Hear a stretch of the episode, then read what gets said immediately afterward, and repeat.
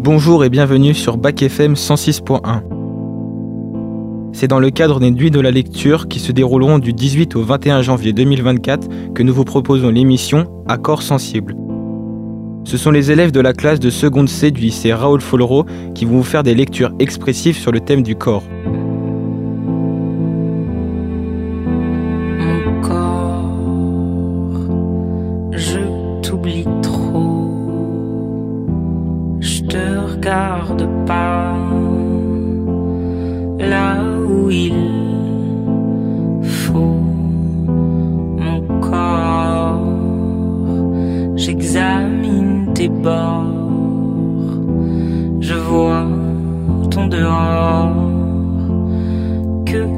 Extrait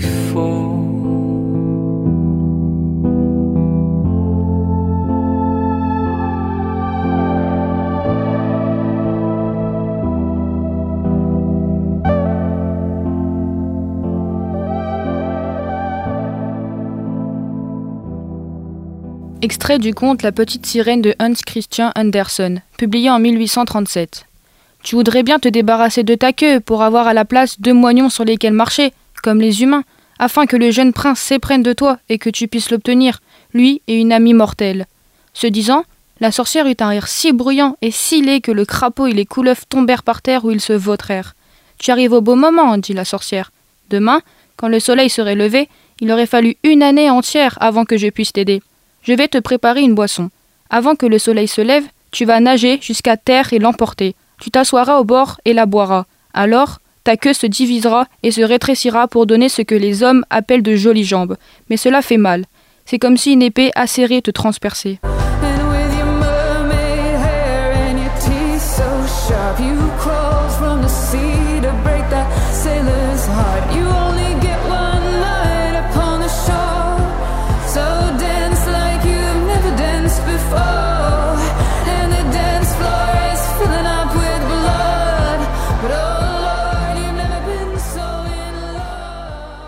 Extrait du roman journal d'un corps de Daniel Pénac, publié en 2012. Je ne pense pas que mes enfants et mes petits-enfants m'aient jamais vu nu, assez rarement en maillot de bain. Et jamais ils ne m'ont surpris roulant des biceps devant un miroir. Je ne pense pas non plus, hélas, avoir été prodigue en câlin. Quant à vous parler de mes bobos, à Bruno et à toi. Plutôt mourir, ce qui d'ailleurs advint. Mais une fois, mon temps bien compté, le corps n'était pas un sujet de conversation entre nous et je vous ai laissé. Bruno et toi, vous débrouillez seul avec l'évolution du vôtre. N'y vois pas l'effet d'une indifférence ou d'une pudeur particulière. Né en 1923. J'ai été tout bêtement un bourgeois de mon temps, de ceux qui utilisent encore le point-virgule et qui n'arrivent jamais au petit déjeuner en pyjama, mais douchés, rasés de frais et dûment corsetés dans leur costume du jour. Souvent quand nos regards se croisent, y a comme une chaleur. Mais de là à en faire des phrases, trop de pudeur. Trop de pudeur. Extrait du roman Fort comme la mort de Guy de Maupassant, paru en 1889. Il restait debout, plein d'une joie ardente, profonde, bouillante. Il l'avait prise, elle. Cela s'était passé entre eux. Était-ce possible? Après la surprise de ce triomphe, il le savourait. Et pour le mieux goûter, il s'assit, se coucha presque sur le divan où il l'avait possédé. Il y resta longtemps, plein de cette pensée qu'elle était sa maîtresse, et qu'entre eux, entre cette femme qu'il avait tant désirée et lui, s'était noué en quelques moments le lien mystérieux qui attache secrètement deux êtres l'un à l'autre. Il gardait en toute sa chair encore frémissante le souvenir aigu de l'instant rapide où leurs lèvres s'étaient rencontrées, où leurs corps s'étaient unis et mêlés pour tressaillir ensemble du grand frisson de la vie.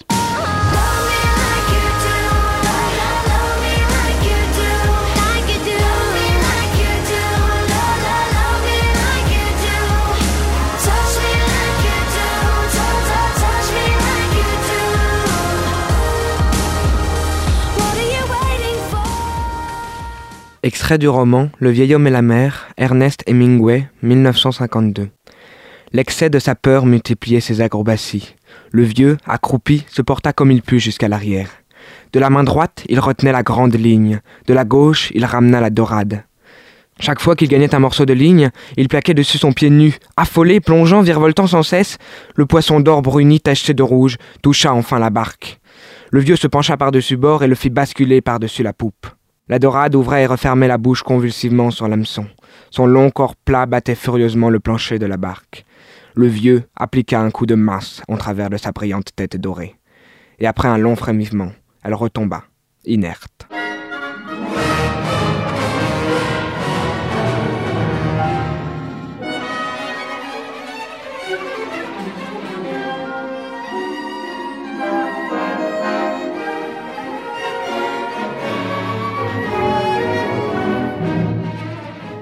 Extrait du roman Au revoir là-haut de Pierre Lemaître, publié en 2013.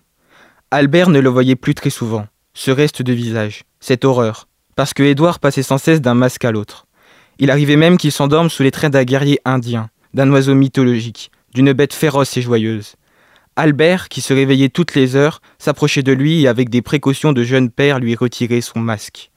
Dans la pénombre de la pièce, il regardait alors son camarade dormir, frappé, si ce n'avait été ce rouge omniprésent par l'effrayante ressemblance de ce qui restait de cette face avec certains mollusques céphalopodes.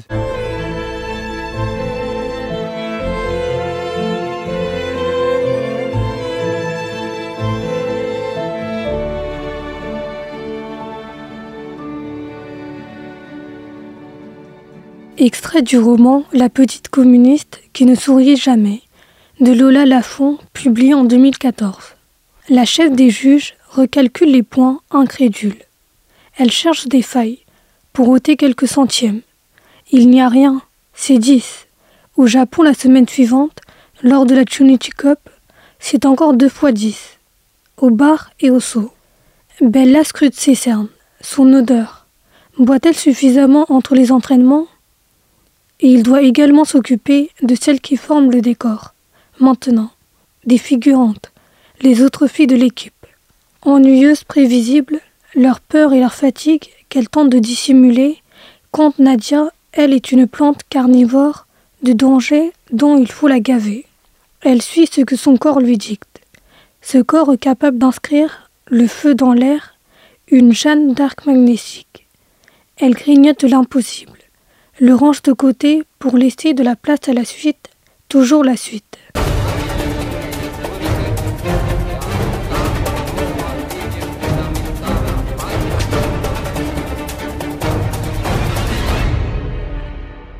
Extrait du conte La Barbe bleue de Charles Perrault, publié en 1697. D'abord, elle ne vit rien, parce que les fenêtres étaient fermées. Après quelques moments, elle commença à voir que le plancher était tout couvert de sang caillé, et que dans ce sang se miraient les corps de plusieurs femmes mortes et attachées le long des murs. C'étaient toutes les femmes que la Barbe bleue avait épousées et qu'il avait égorgées l'une après l'autre. Elle pensa mourir de peur, et la clé du cabinet qu'elle venait de retirer de la serrure lui tomba de la main. Après avoir un peu repris ses esprits, elle ramassa la clé, referma la porte et monta à sa chambre pour se remettre un peu. Mais elle n'en pouvait venir à bout, tant elle était émue.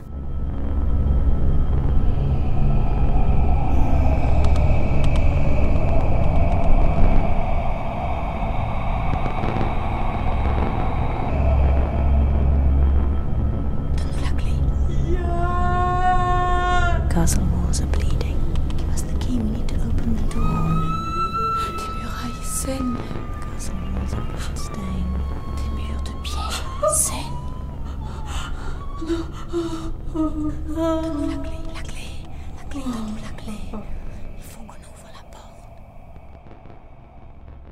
Extrait du roman Le bal des folles de Victoria Mass, paru en 2019. Une silhouette blanche parcourt lentement le parc de long en large. De loin, on reconnaît la taille et le chignon blond de l'ancienne. En l'observant un peu, on s'étonne de son attitude. Normalement, droite dans sa robe de service, l'œil attentif au périmètre qu'elle surveille, elle paraît cet après-midi distante, pensive, indifférente à tout ce qui peut se passer autour d'elle. Les mains dans le dos, elle longe les pelouses d'un pas plus lent qu'à l'habitude, la tête baissée. Lorsqu'on la croise, on s'étonne de remarquer qu'elle ne vous jette pas même un coup d'œil. On ne saurait dire si elle est contrariée ou mélancolique. même s'il serait surprenant d'imaginer l'ancienne mélancolique. Elle n'a jamais été une source de réconfort ni de confidence pour les aliénés.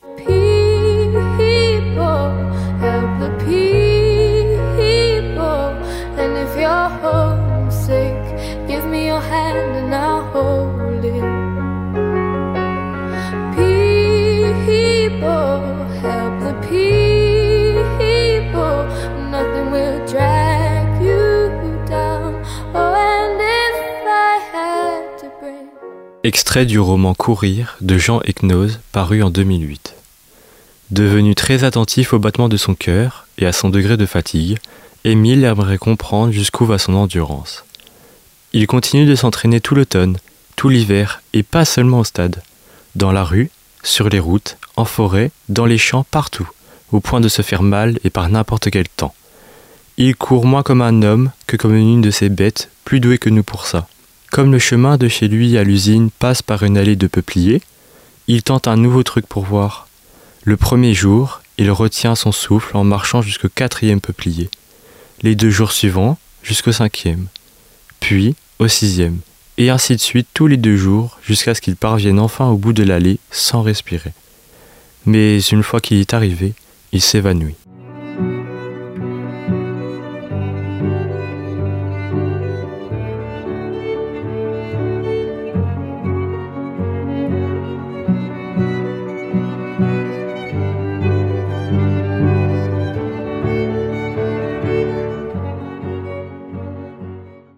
Es-tu brune ou blonde de Paul Verlaine, extrait du recueil Chansons pour elle, publié en 1891.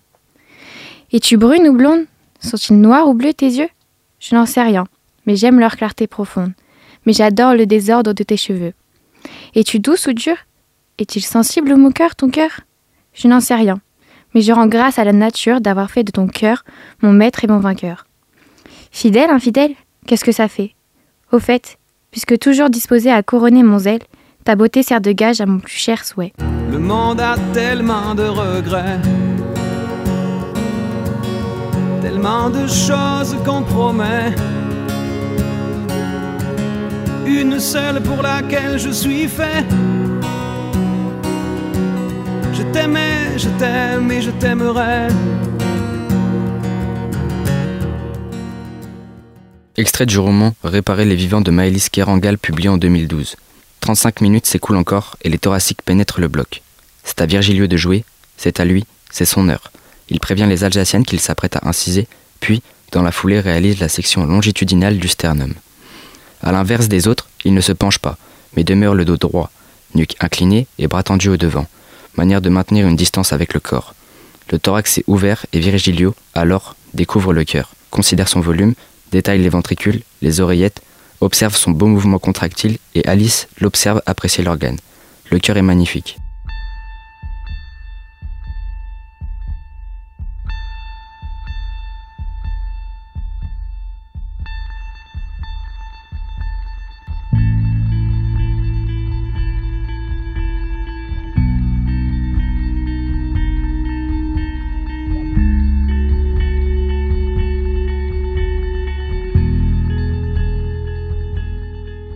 Extrait du roman J'ai perdu mon corps de Guillaume Laurent, publié en 2006.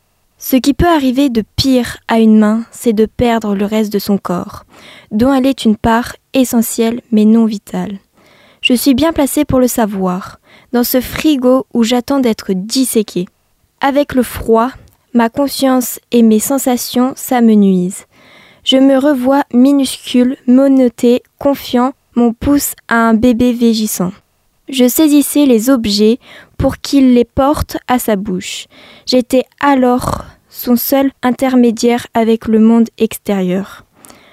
En accéléré, je revis tout ce que j'ai pu endurer de bonne grâce, des crottes de nez à l'apprentissage des lacets, en passant par les doigts dans les prises.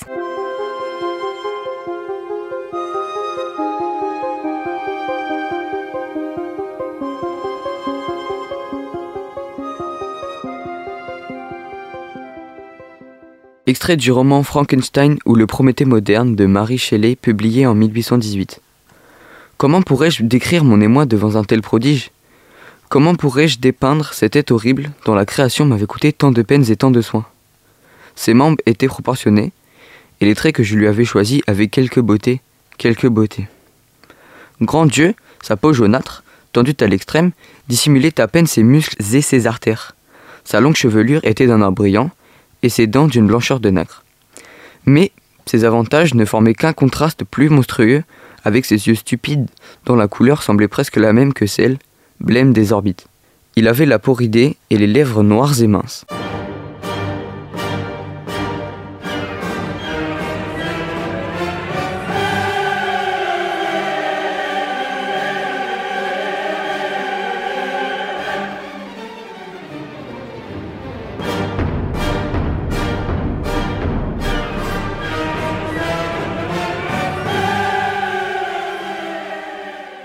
Extrait du recueil des Métamorphoses d'Ovide, l'histoire de Dédale, publié au 1er siècle.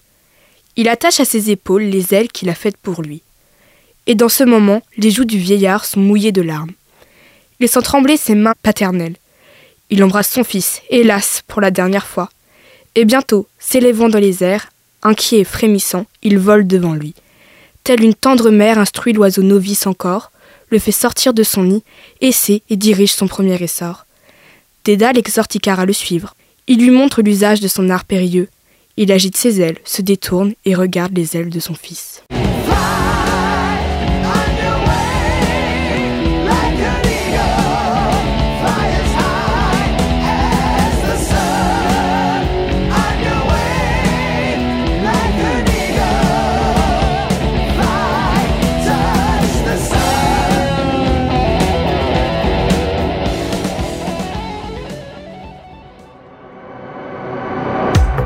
Nous allons faire une courte pause dans les lectures et laisser place au morceau de musique La Grenade de Clara Luciani. Et toi, qu'est-ce que tu regardes? T'as jamais vu une femme qui se bat? Suis-moi dans la ville blafarde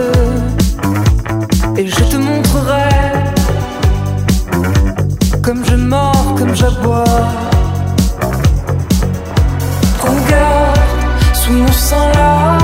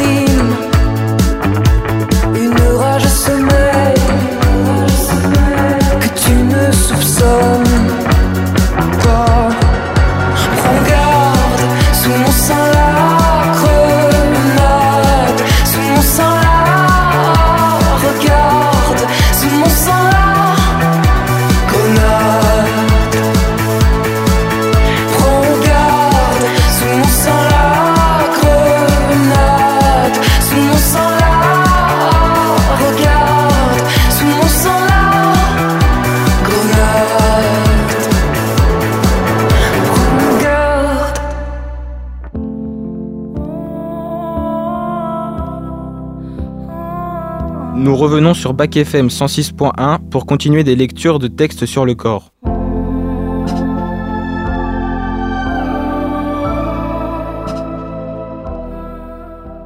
Extrait du roman Au revoir là-haut de Pierre Lemaître, publié en 2013.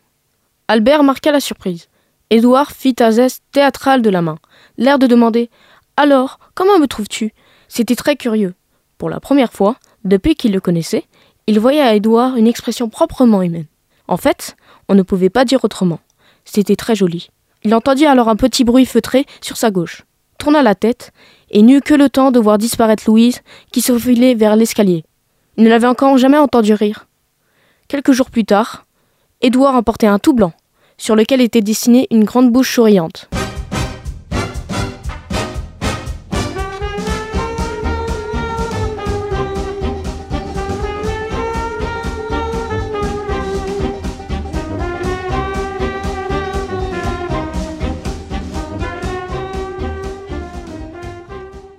Extrait du roman Le bal des folles de Victoria Mass, publié en 2019. Je sens plus rien. Pourquoi je sens plus rien? Elle rage, jure, continue de torturer ses membres droits, paralysés dans le vain espoir de les stimuler. Tente de se balancer de chaque côté pour faire revenir une sensation, même minime. Puis la colère cède, la place à la panique, elle hurle.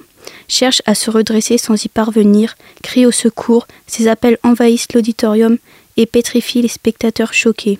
Alors, seulement alors, entre les corps figés des médecins et des internes qui l'observent sans savoir quoi faire, Geneviève apparaît.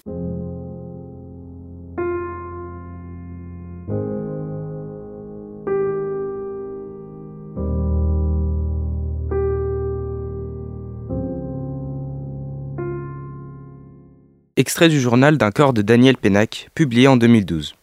Je ne vais pas seulement décrire les sensations fortes, les grandes peurs, les maladies, les accidents, mais absolument tout ce que mon corps ressent, ou ce que mon esprit fait ressentir à mon corps. La caresse du vent sur ma peau, par exemple, le bruit que fait en moi le silence quand je me bouche les oreilles, l'odeur de Violette, la voix de Tijo. Tijo a déjà la voix qu'il aura quand il sera grand. C'est une voix sablée, comme s'il fumait trois paquets de cigarettes par jour. À trois ans Quand il sera adulte, sa voix ne sera plus aiguë, bien sûr, mais ce sera la même voix sablée, avec le rire derrière les mots. J'en suis certain. On peut être timide ou on peut parler fort. De toute façon, c'est qui décide. C'est le langage du corps. On peut avoir l'esprit vide ou un cerveau comme un trésor. De toute façon, c'est qui domine. C'est le langage du corps. Extrait du conte La petite sirène de Hans Christian Andersen, publié en 1837. Elle savait que c'était le dernier soir qu'elle le voyait. Lui, pour qui elle avait abandonné sa famille et son foyer, donné sa ravissante voix et souffert quotidiennement de tourments infinis sans qu'il y eût pensé. C'était la dernière nuit. Elle respirait le même air que lui, voyait la mer profonde et le bleu ciel étoilé. Une nuit éternelle sans pensée, sans rêve l'attendait. Elle qui n'avait pas d'âme, qui ne pourrait en acquérir une, et tout fut de joie et de gaieté sur le bateau jusque longtemps après minuit. Elle rit et dansa, la pensée de la mort dans le cœur. A little sympathy, I hope you can show me. If you wanna go, then I'll be so lonely. If you're leaving, baby, let me down slowly. Let me down, down, let me down, down, let me down, let me down, down, let me down, down. Extrait du roman Autoportrait de l'auteur en coureur de fond de Haruki Murakami, publié en 2007. Même maintenant, chaque fois que je m'élance pour un marathon, le même processus psychologique se reproduit. Jusqu'à 30 km, je suis certain de pouvoir courir avec un bon temps. Mais une fois que j'arrive à 35 km, mon corps est vidé de carburant. Je commence à m'épuiser et tout m'exaspère. À la fin, c'est comme si j'étais une voiture ayant roulé sans assez d'essence. Quand tout est terminé et qu'un certain temps s'est écoulé, j'oublie mes souffrances, tout ce que j'ai enduré, et je suis déjà occupé à prévoir comment faire mieux la prochaine fois. L'expérience ne change rien à l'affaire, pas plus que l'âge. J'assiste tellement à une répétition de ce qui s'est déjà passé.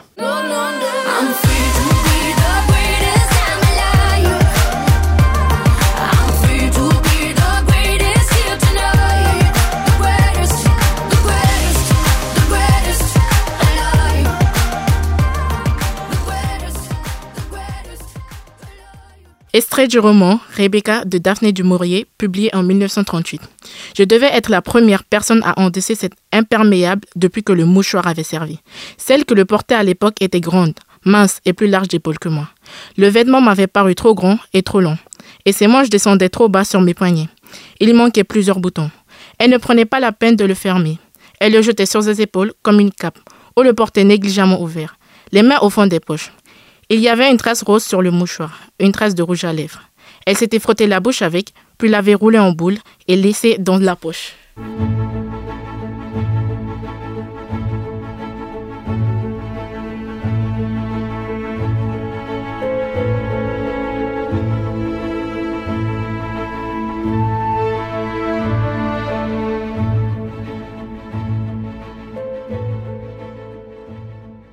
Extrait du roman La petite communiste qui ne souriait jamais de Lola Lafont, publié en 2014.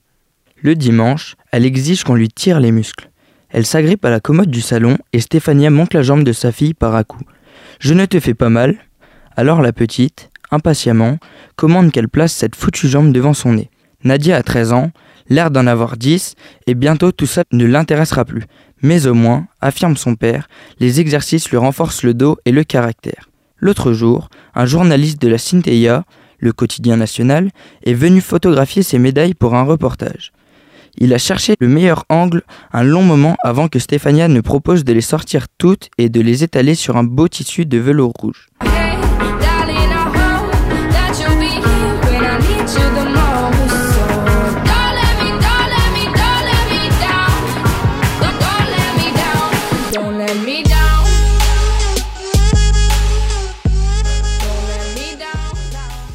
Extrait du roman Le scaphandre et le papillon de Jean-Dominique Bobby, publié en 1997. De ses doigts tièdes, Brigitte parcourt tout mon visage. La zone stérile, qui me semble avoir la consistance d'un parchemin, est la partie innervée où je peux encore froncer un sourcil. La ligne de démarcation passant par la bouche, je n'esquisse que des demi-sourires, ce qui correspond assez aux fluctuations de mon humeur. Ainsi, un épisode domestique comme la toilette peut m'inspirer des sentiments variés.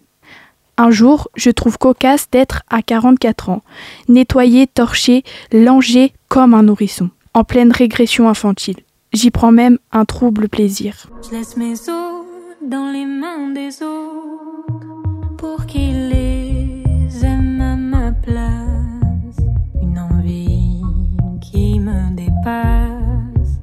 Chaque fois qu'ils m'enlacent.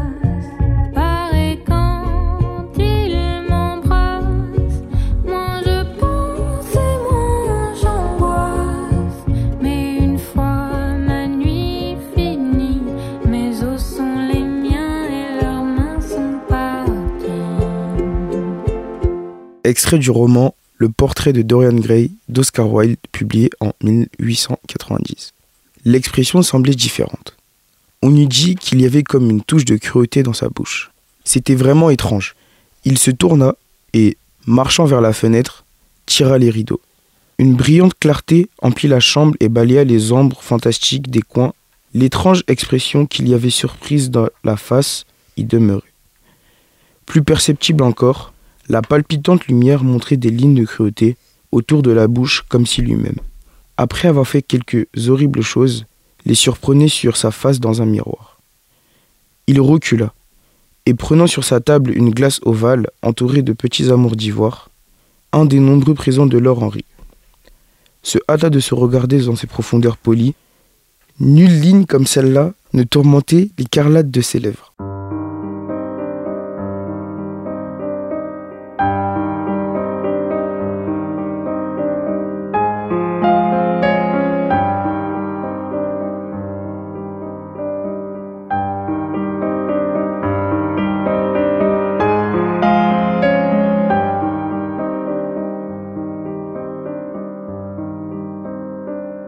Extrait du roman Réparer les vivants de Maëlys de Kerangal, publié en 2013.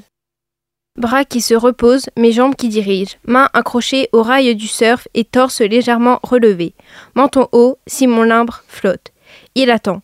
Tout fluctue autour de lui, des pans entiers de mer et de ciel surgissent et disparaissent dans chaque remous de la surface, lente, lourde, ligneuse, une pâte basaltique. L'aubre abrasive brûle son visage et sa peau se tend. Ses cils se durcissent comme des fils de vinyle, les cristallins derrière ses pupilles se givrent comme si oubliés dans le fond d'un freezer, et son cœur commence à ralentir, réagissant au froid, quand soudain il la voit venir. Il la voit qui s'avance, ferme et homogène. La vague, la promesse, et d'instinct se place pour en trouver l'entrée et s'y infiltrer. S'y glisser comme un bandit se glisse dans un coffre pour en braquer le trésor.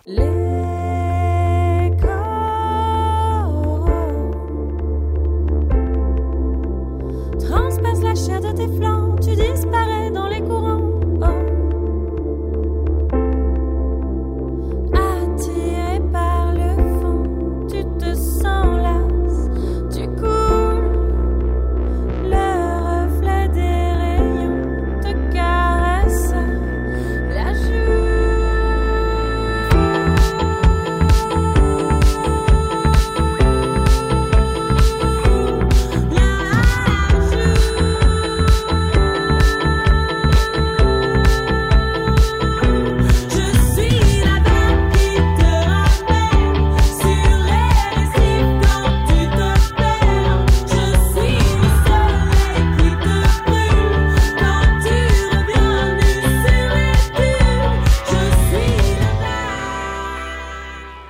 Extrait du roman La chambre des officiers de Marc Duguin, paru en 1998.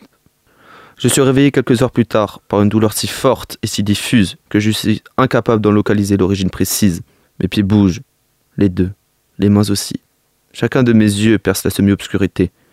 Je suis entier. Avec ma langue, je fais le tour de ma bouche. En bas, elle vient s'appuyer sur les gencives de la mâchoire inférieure. Les dents ont été pulvérisées. Les hauteurs, elles, s'annoncent comme un couloir sans fin. Ma langue ne rencontre pas d'obstacle. Et, lorsqu'elle vient toucher les sinus, je décide d'interrompre cette première visite. C'est tout ce vide qui me fait souffrir.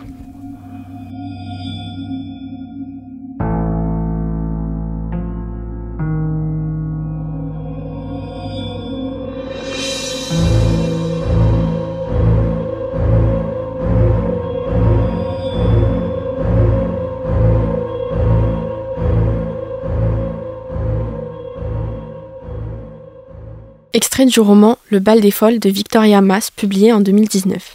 Ces filles-là viennent de tous les secteurs confondus. Elles sont hystériques, épileptiques et nerveuses, jeunes et moins jeunes, toutes charismatiques, comme si autre chose que la maladie et les murs de l'hôpital les distinguaient. Une manière d'être et de se déplacer dans le monde. À mesure qu'elles avancent, on s'écarte sur leur passage, on cherche un défaut, une tare, on remarque un bras paralysé sur la poitrine, des paupières qui se referment un peu trop fréquemment, mais ces aliénés offrent un spectacle de grâce surprenant. Mis en confiance, le corps des invités se détendent. Peu à peu, les murmures reprennent, des rires éclatent, on se bouscule pour voir de plus près ces animaux exotiques. Car c'est comme si l'on était dans une cage du jardin des plantes, en contact direct avec ces bêtes curieuses.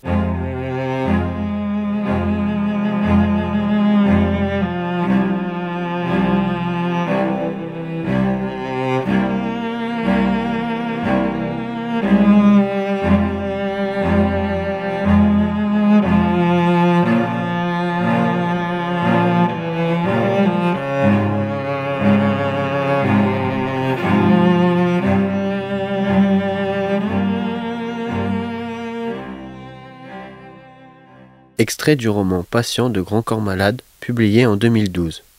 Mais le moment est enfin venu pour moi de retrouver un peu d'autonomie. On vient de m'attribuer un bon gros fauteuil roulant électrique.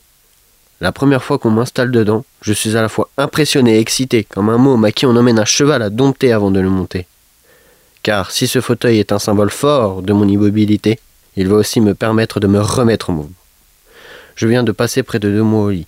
Alors, si ce fauteuil prend soudain beaucoup de place dans la chambre, il va aussi en prendre beaucoup dans mon esprit. Avec une enclume sur le dos, les pieds liés et le vent de face. C'est déjà plus dur d'aimer la vie, de faire des sourires dans la glace. On a perdu la première manche, mais le même joueur rejoue. Le destin nous a giflé, on veut pas tendre l'autre joue. Alors va falloir inventer avec du courage plein les poches. Trouver autre chose à raconter pour pas louper un deuxième coche. Il y avait sûrement plusieurs options et finalement on a opté pour accepter cette position, trouver un espoir adapté. Alors on va relever les yeux quand nos regrets prendront la fuite. On se fixera des objectifs à mobilité réduite. Là-bas au bout des couloirs, il y aura de la lumière à capter. On va tenter d'aller la voir avec un espoir adapté.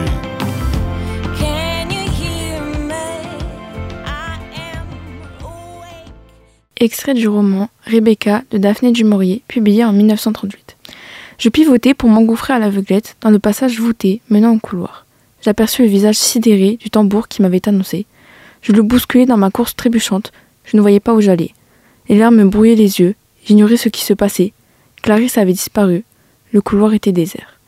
Je regardais autour de moi, figé et stupide, telle une bête traquée.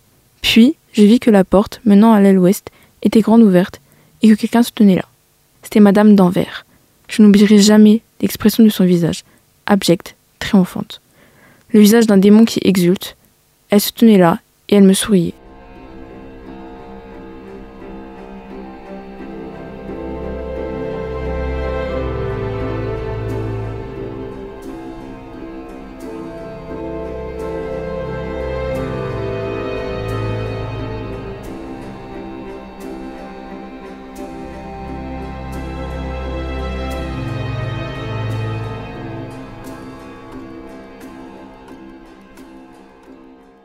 Extrait du roman Autoportrait de l'auteur en coureur de fond de Haruki Murakami, publié en 2007. Une fois, j'ai interviewé Toshihiko Seko, le coureur olympique, juste après sa décision d'arrêter, quand il était devenu manager de l'équipe SNB. Je lui ai demandé Est-ce qu'un coureur de votre niveau a déjà éprouvé le sentiment qu'il n'avait pas envie de courir, qu'il ne voulait pas courir et qu'il préférait rester dormir. Il m'a regardé fixement, et puis, d'une voix qui manifestait clairement à quel point ma question était stupide, il m'a répondu Bien sûr, tout le temps.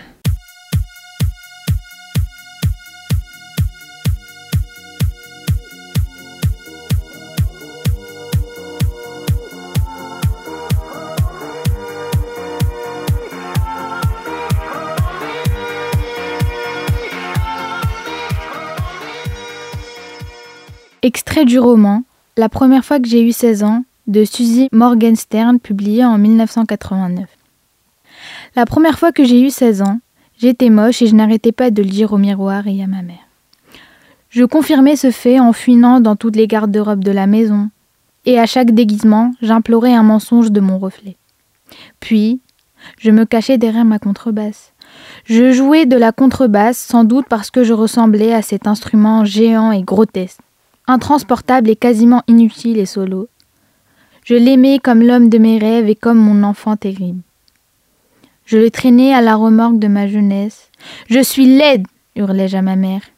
Tu as de très beaux yeux, me console-t-elle, comme si un détail pouvait masquer la totalité. Elle a 16 ans et demi et des boucles brunes qui courent sur les joues. Et son corps qui grandit blanc comme la lune va faire des jaloux. Elle a 16 ans, trois quarts, veut tout, tout de suite et tout en même temps. Elle raconte des bobards, comme on prend la fuite pour cacher ses plans.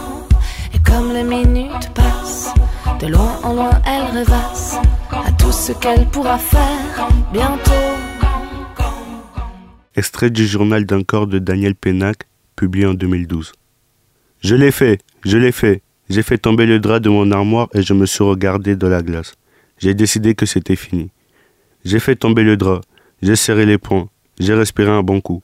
J'ai ouvert les yeux et je me suis regardé. Je me suis regardé. C'était comme si je me voyais pour la première fois. Je suis resté très longtemps devant le miroir. Ce n'était pas vraiment moi à l'intérieur. C'était mon corps, mais ce n'était pas moi. Ce n'était pas même un camarade. Je me répétais. Tu es moi, c'est toi, moi, moi, c'est toi, c'est nous. Je ne suis pas fou. Je sais très bien que je joue avec l'impression que ce n'était pas moi mais un garçon quelconque abandonné au fond du miroir. Mon reflet dans la glace. J'ai reconnu mon ennemi quand j'ai vu mon reflet dans la glace. J'ai reconnu mon assassin quand j'ai fixé mon reflet dans la glace. J'ai cherché l'accusé, oh, je l'ai vu quand je me suis fixé dans la glace. Merci d'avoir écouté cette émission. Nous vous laissons sur Bac FM 106.1.